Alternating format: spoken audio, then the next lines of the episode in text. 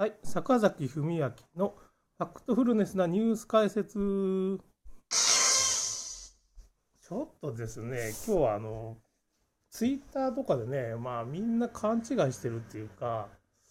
あのですね、新型コロナウイルスっていうのは、もともとコロナウイルスっていうのがあって、コロナウイルスっていうのは風邪のウイルスなんですよ。で、まあ、例えば今回、あの、まあ、ジョンソンジョンソンとかアストラゼネガに使ってる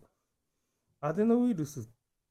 ていうものがあるんですけど、これも風邪のウイルスなんですよ。それで、新型コロナっていうのは風邪のウイルスのコロナウイルスをベースにして、まあ、今武漢でね、遺伝子改変したやつっていうかね、ものが、まあ、流出したと言われてるっていうか、まあ、それが今定説になってるんですよ。人工ウイルスだっていうことが、なぜか今マスコミが大騒ぎして、もう人工ウイルスっていうこと、Facebook も、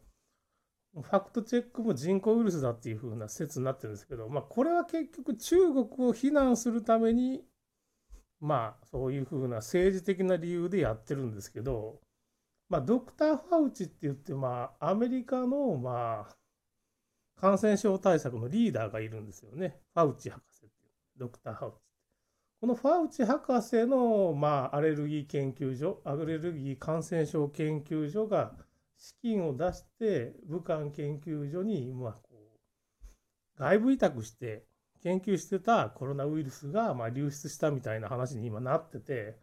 このファウチさんがすごい今責められてるわけです。アメリカの感染症対策。なんか知らんけどね。まあちょっと。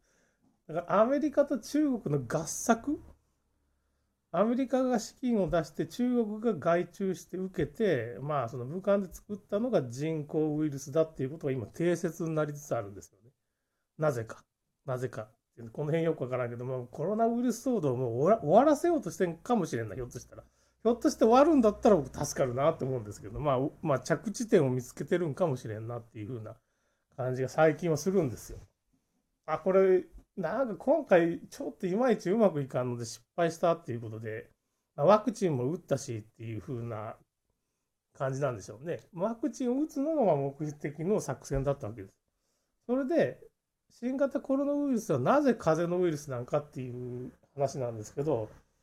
まああんまり SARS とか MERS とかまああんま致死率をこう上げちゃうと、ウイルスっていうのは宿主を殺してしまって、次に伝染しなくなっちゃうわけですよね。要するに致死率が上がると伝染性が犠牲になるわけですよ。広がらないんです、あんまり。だから SARS とか MERS とかっていうのは中東ですかね。MERS は死亡率が30%って言って、まあ、中東で、もう全然広がらないんですよ。死んじゃうから、宿主がね。だからや、宿主が死んじゃったら、まあ、ウイルスもその宿主と共に死んじゃうから、感染が広がらないんですよね。で、今回結局、SARS っていうのも結局あんまり広がらんかったわけですわね。結局、中国の間だけですよね。で、今度の新型コロナっていうのは、結局、結局ばっかしですいませんけど、要するに広がったっていうことは弱毒性なんですよ。重症化するとかなんとか言ってるけど、ほとんどしない。いや、重症化したら広がらないんですよ。なんていうのか。重症化したっていうのは何かの勘違いっていうか、他の病気の重症化っていうのを重症化だって言ってるだけで、まあ、とにかく大したことないウイルスなわけですよね。要するに風邪のウイルスなまあ、結局風邪の変種っていうことは、いくら人工ウイルスにしても、その遺伝子組み換えしちゃうと、結局その組み換えっていうのが永遠に残らないっていうか、それはまあエラーなんで、組み換えした遺伝子の、まあ、ウイルスっていうのは、結局長続きしないっていうかね。変異するんだけど、変異したら今度はもうこの、だんだん出来損ないがどんどんエラーができちゃうんで、感染しなくなるよ、またね。これもこれで変異しちゃうっていうか。うん。だからまあ、ただの風にだんだんなっていく。いくらちょっと強毒性とかいろんなもの持たせても、遺伝子改変したやつは、まあ、自然淘汰で全部その出来損ないの遺伝子っていうのは消えていってしまうっていうかね。まあ、その不具合が出てきちゃってね、結局うまく感染しなくなっていくんです。だから、今回は結局パンデミックっていうのを、まあ、その、マスコミを使って嘘のニュースを流して例えば今インドですぐ感染が広がってるっていう風な、まあ、マスコミがニュースをこの前流してたんですけどこれ結局さ インドからのインドのまあ女性がねなんかレポートしてくれたんですけど全然周りで人が死んでないって死んでるっていう風に言われてる人は、まあ、インドの貧困層だからまあ暑いんでインドもね。結局ただ昼寝してるだけっていうかねそういう風なのを結局それを映しては死んでますねっていう風な昼寝してるだけなんだっていう風にまあインドからそういう報告が上がってきたわけです。それでまあなんかインドの SNS を全部封鎖しようとかねまた Facebook とかいろいろ考えてねそういうことやるんだけどまあもう漏れちゃうよね。インド何万人っていうか、えー、と何十億人っているわけだからどっかから漏れちゃうよね。その SNS を閉鎖しちゃっても全然ダメだわね。いっぱいあるもんね、SNS って言ったって。まあ、ということで、まあ、そういうメディアを使って嘘をついて、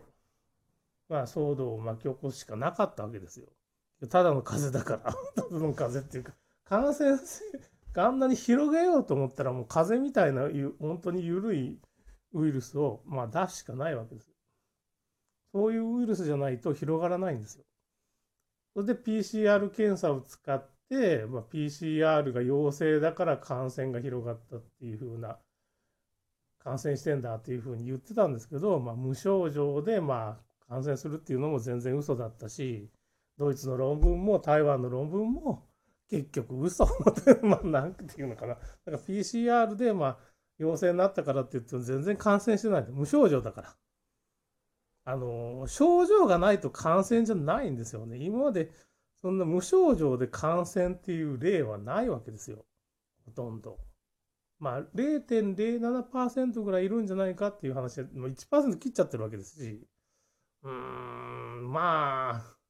広がらんわな、それじゃね。結局。この95%ファイザーだったかね、感染を防ぐって言ったらね、99 99.93%ぐらいですかね。あの感染を防いじゃうと、まあ、防いじゃうってコロナ自体感染しないということですね。結局97%ま偽陽性だしっていうふうなことで感染しないんですよ結局。広がらないんです。広がらないから仕方がないからいろいろ死者数をインフルエンザ最近分かったんですけどインフルエンザをやっぱりなんていうかねインフルエンザのまあ感染者をコロナに読み替えたっていうことがまあヨーロッパでも分かっちゃった。その論文が出てきちゃった。まあその本当やるわね。そりゃその変なことばっかし言ってたら医者がねちゃんと調べてやってくれたわけですよ。世界医師連盟の人がね。だからまあだからコロナっていうのはどう転んでも風邪なんですよ。あんまり強毒化してしまって広がらなくなっちゃうから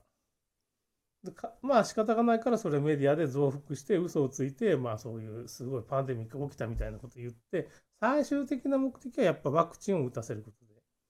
まあ、ワクチン打っちゃうと、まあ、まあ遺伝子改変したワクチンの中の DNA が結局まあこの前見たんですけど血球とかまあ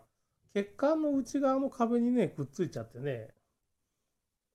まあ、結構ブツブツになるっていうかねそのそのなんて血液を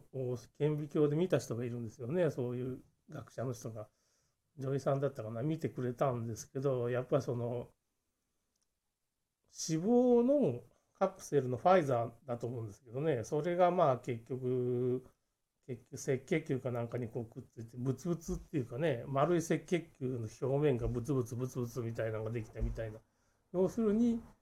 大きいまあ血球っていうのにちっちゃいファイザーのまあウイルスぐらいの大きさのまあ脂質のカプセルみたいなのがあるんですけどね脂肪でできたカプセルの中にメッセンジャー RNA って遺伝子が入ってるそれがくっついて中にこう細胞に侵入するっていうようになってるんですけど。でまあマシャマサセチェッツ工科大学ですかね。アメリカでやっぱし遺伝子がこうもうその組み替わっちゃうよっていう論文も出ちゃってやっぱり遺伝子組み換えじゃないかっていうふうかね。結局その細胞の中にもう遺伝子が入ってしまってそれがいつになっても止まらないみたいなその増幅が止まらないみたいなことになって結局まあ血管とか細胞が老化してしまうっていうかね、まあ、炎症を起こしてガタガタになっていくっていうふうなことで、まあそれで死んでしまう、まあ、即死2週間以内に死んでしまう人もいるしまあ血栓症あのー、血小板と反応して、まあ、血栓症になったりしてしまう人も増えてるわけですよね。そういう